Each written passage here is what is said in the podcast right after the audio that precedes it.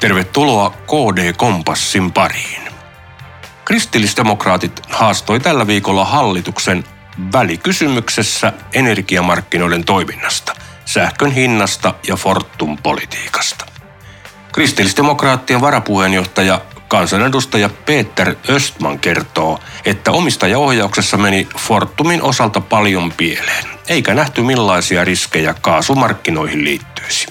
Nyt riskit ovat lauenneet. Itämeren pohjassa makaa kaksi käyttämätöntä kaasuputkea, jotka vuotavat mereen. Toimittajana on Samuli Rissanen.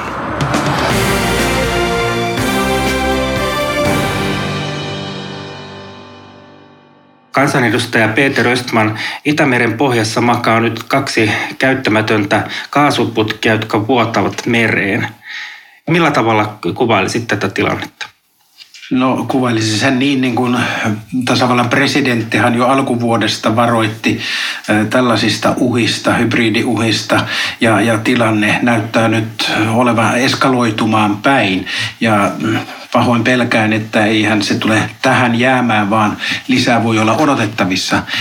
Tietysti sitten voi, voimme kysyä, että onko Onko EU, onko NATO, onko Suomi, ollaanko me valmistauduttu tällaiseen skenaarioon ja, ja sen toteutumiseen, niin vaikuttaa siltä, että olemme vääjäämättä jääneet vähän jälkijunaan ja ei ole ehdytty tehdä niitä ennakoivat toimenpiteet, mitä olisi pitänyt tehdä aikaisemmassa vaiheessa.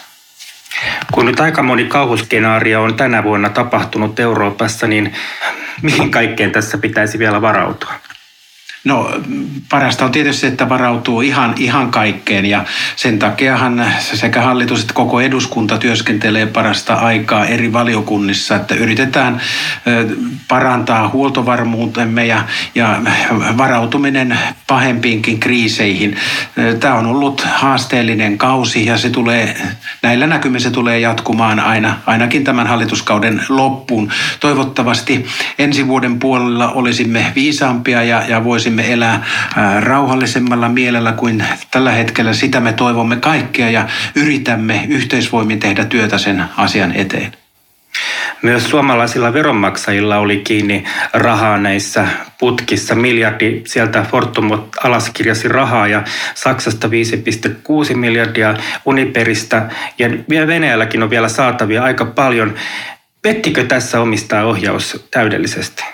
Energiapolitiikka kokonaisuutena on, on pettänyt ja, arviointikyky, kun Suomi on lähtenyt mukaan eri hankkeisiin. Tietysti tässä Fortumin tapauksessa on hyvä muistaa, että kyseessä on pörssiyhtiö ja ne operatiivinen johto teke, tekevät sellaiset päätökset, mitä ovat tehneet ilman, että omistajan ääni on kuultu tarpeeksi hyvin.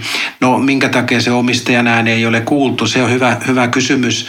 Mielestäni silloin kun valtio omistaa enemmistö jossakin pörssiyhtiössä, niin silloin pitäisi reagoida ajoissa ja vaikka kutsua ylimääräiseen yhtiökokoukseen, koska se on se työkalu ja instrumentti, millä tavalla omistaja voi, voi puuttua jonkun omistamaansa yhtiön toimintaan. Peter Östman KD on mukana välikysymyksessä, jossa juuri peräänkuulutetaan näitä vastuita. Äh, minkälaisia vastauksia KD nyt erityisesti haluaa? No siinä välikysymyksessähän on todella pitkä lista kysymyksiä ja, ja toivomme, että hallitus vastaisi niihin. Yksi kysymys on tietysti se, että ollaanko me tällä hetkellä ja me energiapolitiikan osalta realistisella pohjalla eh, liikkeellä, kun ajatellaan sitä, että se iso tavoite on, että eh, Suomi olisi hiilineutraali jo vuonna 2035. Toki KD on ollut mukana siinä parlamentaarisessa poliittisessa sopimuksessa, mitä tehtiin viime kaudella, että Suomi laittaa rimansa vielä korkeammalle kuin EU tekee. Siis EUn tavoitehan on, että vasta 2050 vuonna EU olisi hiilineutraali. Epäilen, että näillä nykymetodeilla ja nykytyökalupakilla ne emme tule saavuttamaan sitä tavoitetta. Hyvä on yrittää ja se mikä on hyvä siinä tavoitteessa on tietysti se, että pyritään pois fossiilisista polttoaineista ja energiasta, mutta toisaalta pitää sitten muistaa sen, että silloin kun tästä tavoitteesta tehtiin päätös ja päästiin pitkälle yhteisymmärrykseen, niin silloin elettiin aivan erilaisessa maailmantilanteessa. Nyt on uusi tilanne ja olisi syytä tehdä uusi arvio, että millä tavalla me pystymme varmentamaan sen, että suomalaiset saavat tarvittavaa määrää energiaa ja kohtuu hintaan. Tietysti se tällä sodalla on hintalappu ja uskon, että suomalaisetkin ymmärtävät sen, mutta kohtuus kaikessa. No varmasti välikysymyskeskustelussa käydään läpi vielä Uniperia ja sitä menetettyä rahaa. Toimittiinko tässä nopeasti vai olisiko pitänyt vielä, vielä parempaan tulokseen päästä? No olisi pitänyt herätä, jo siinä vaiheessa, kun Fortum hankki Uniperin, mutta se, sen jälkeen vaan mentiin suljetun silmin ja, ja vedottiin siihen, että kyseessä on pörssiyhtiö, joka, joka toimii mm, Euroopan markkinoilla niin kuin osakeyhtiölain mukaisesti toimitaan.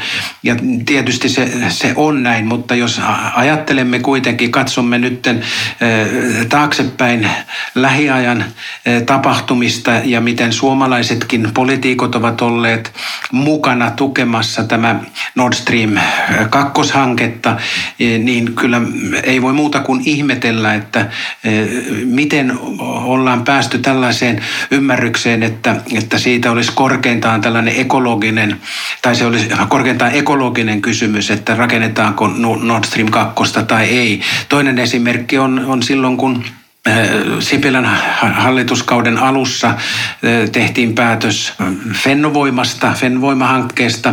Sinänsä en vastusta ydinenergiaa, mutta sillä hetkellä päätin äänestää toisin kuin pohjaesityksessä, joka puolsi, puolsi tota, äh, hankelupaa Fennovoima-hankkeelle ja, ja nimenomaan Rosatomin äh, toimittajana siinä, mutta mä katsoin, että se on liian iso turvallisuusriski. Tietysti nyt jälkeenpäin on helppo sitten viisastella, mutta se oli minun intuittini silloin sellainen tunne vaan, että en voi lähteä painamaan vihreää tälle hankkeelle ja siitä olen tietysti tänä päivänä äh, hyvällä mielellä, mutta toisaalta mä suren sitä, että ei, ei oltu selvitettyä muita vaihtoehtoja kuin Rosatomia siinä vaiheessa, kun päätös tehtiin. No sähkön hinta on tällä hetkellä aika korkealla tasolla ja ensi talvesta odotetaan vaikea sähkön saannin muodossa. Miten äh, tähän tilanteeseen voisi nyt vielä vaikuttaa? No tässä eh, nimenomaan toivomme kyllä hallitukselta vastauksen, että kyse ei tule olemaan, kun puhutaan ensi talvesta, kyse ei ole pelkästään siitä, että mikä on hintataso, vaan sen energian ja sähkön, sähkön saannista. Eh, olemme kuulleet Fingridin asiantuntijoilta eh, tällaisia rohkaisevia viestejä jo, että voi tulla parin-kolmen tunnin sähkökatkoksia kun silloin, kun joudumme säästämään hyvä jos se jää siihen, mutta pelkään pahoin, että e, voi tulla pitempiaikaisia sähkökatkoksia, josta koituisi sitten kansallisia katastrofitilanteita eri puolilla maata. Eli toivomme, että Olkiluoto kolmonen lähtee hyvin käyntiin ja ehkä turvettakin saisi vielä käyttää. Niin, ja vielä se, että perusinfra on, on iskukunnossa. Toivottavasti niihin ei nyt kohdistu mitään lisää toimia ja hyökkäyksiä Venäjän puolelta, koska sehän voisi johtaa, niin kuin mä sanoin, kansalliseen katastrofiin.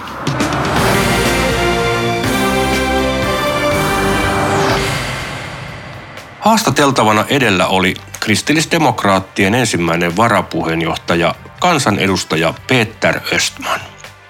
Tästäkin aihepiiristä voit lukea KDn kantoja ja tavoitteita verkkolehdestämme osoitteessa kdlehti.fi. Seuraa toimintaamme helposti myös sosiaalisesta mediasta, vaikkapa Facebookista. Ohjelma oli KD Kompassi. Mukavaa päivän jatkoa sinulle.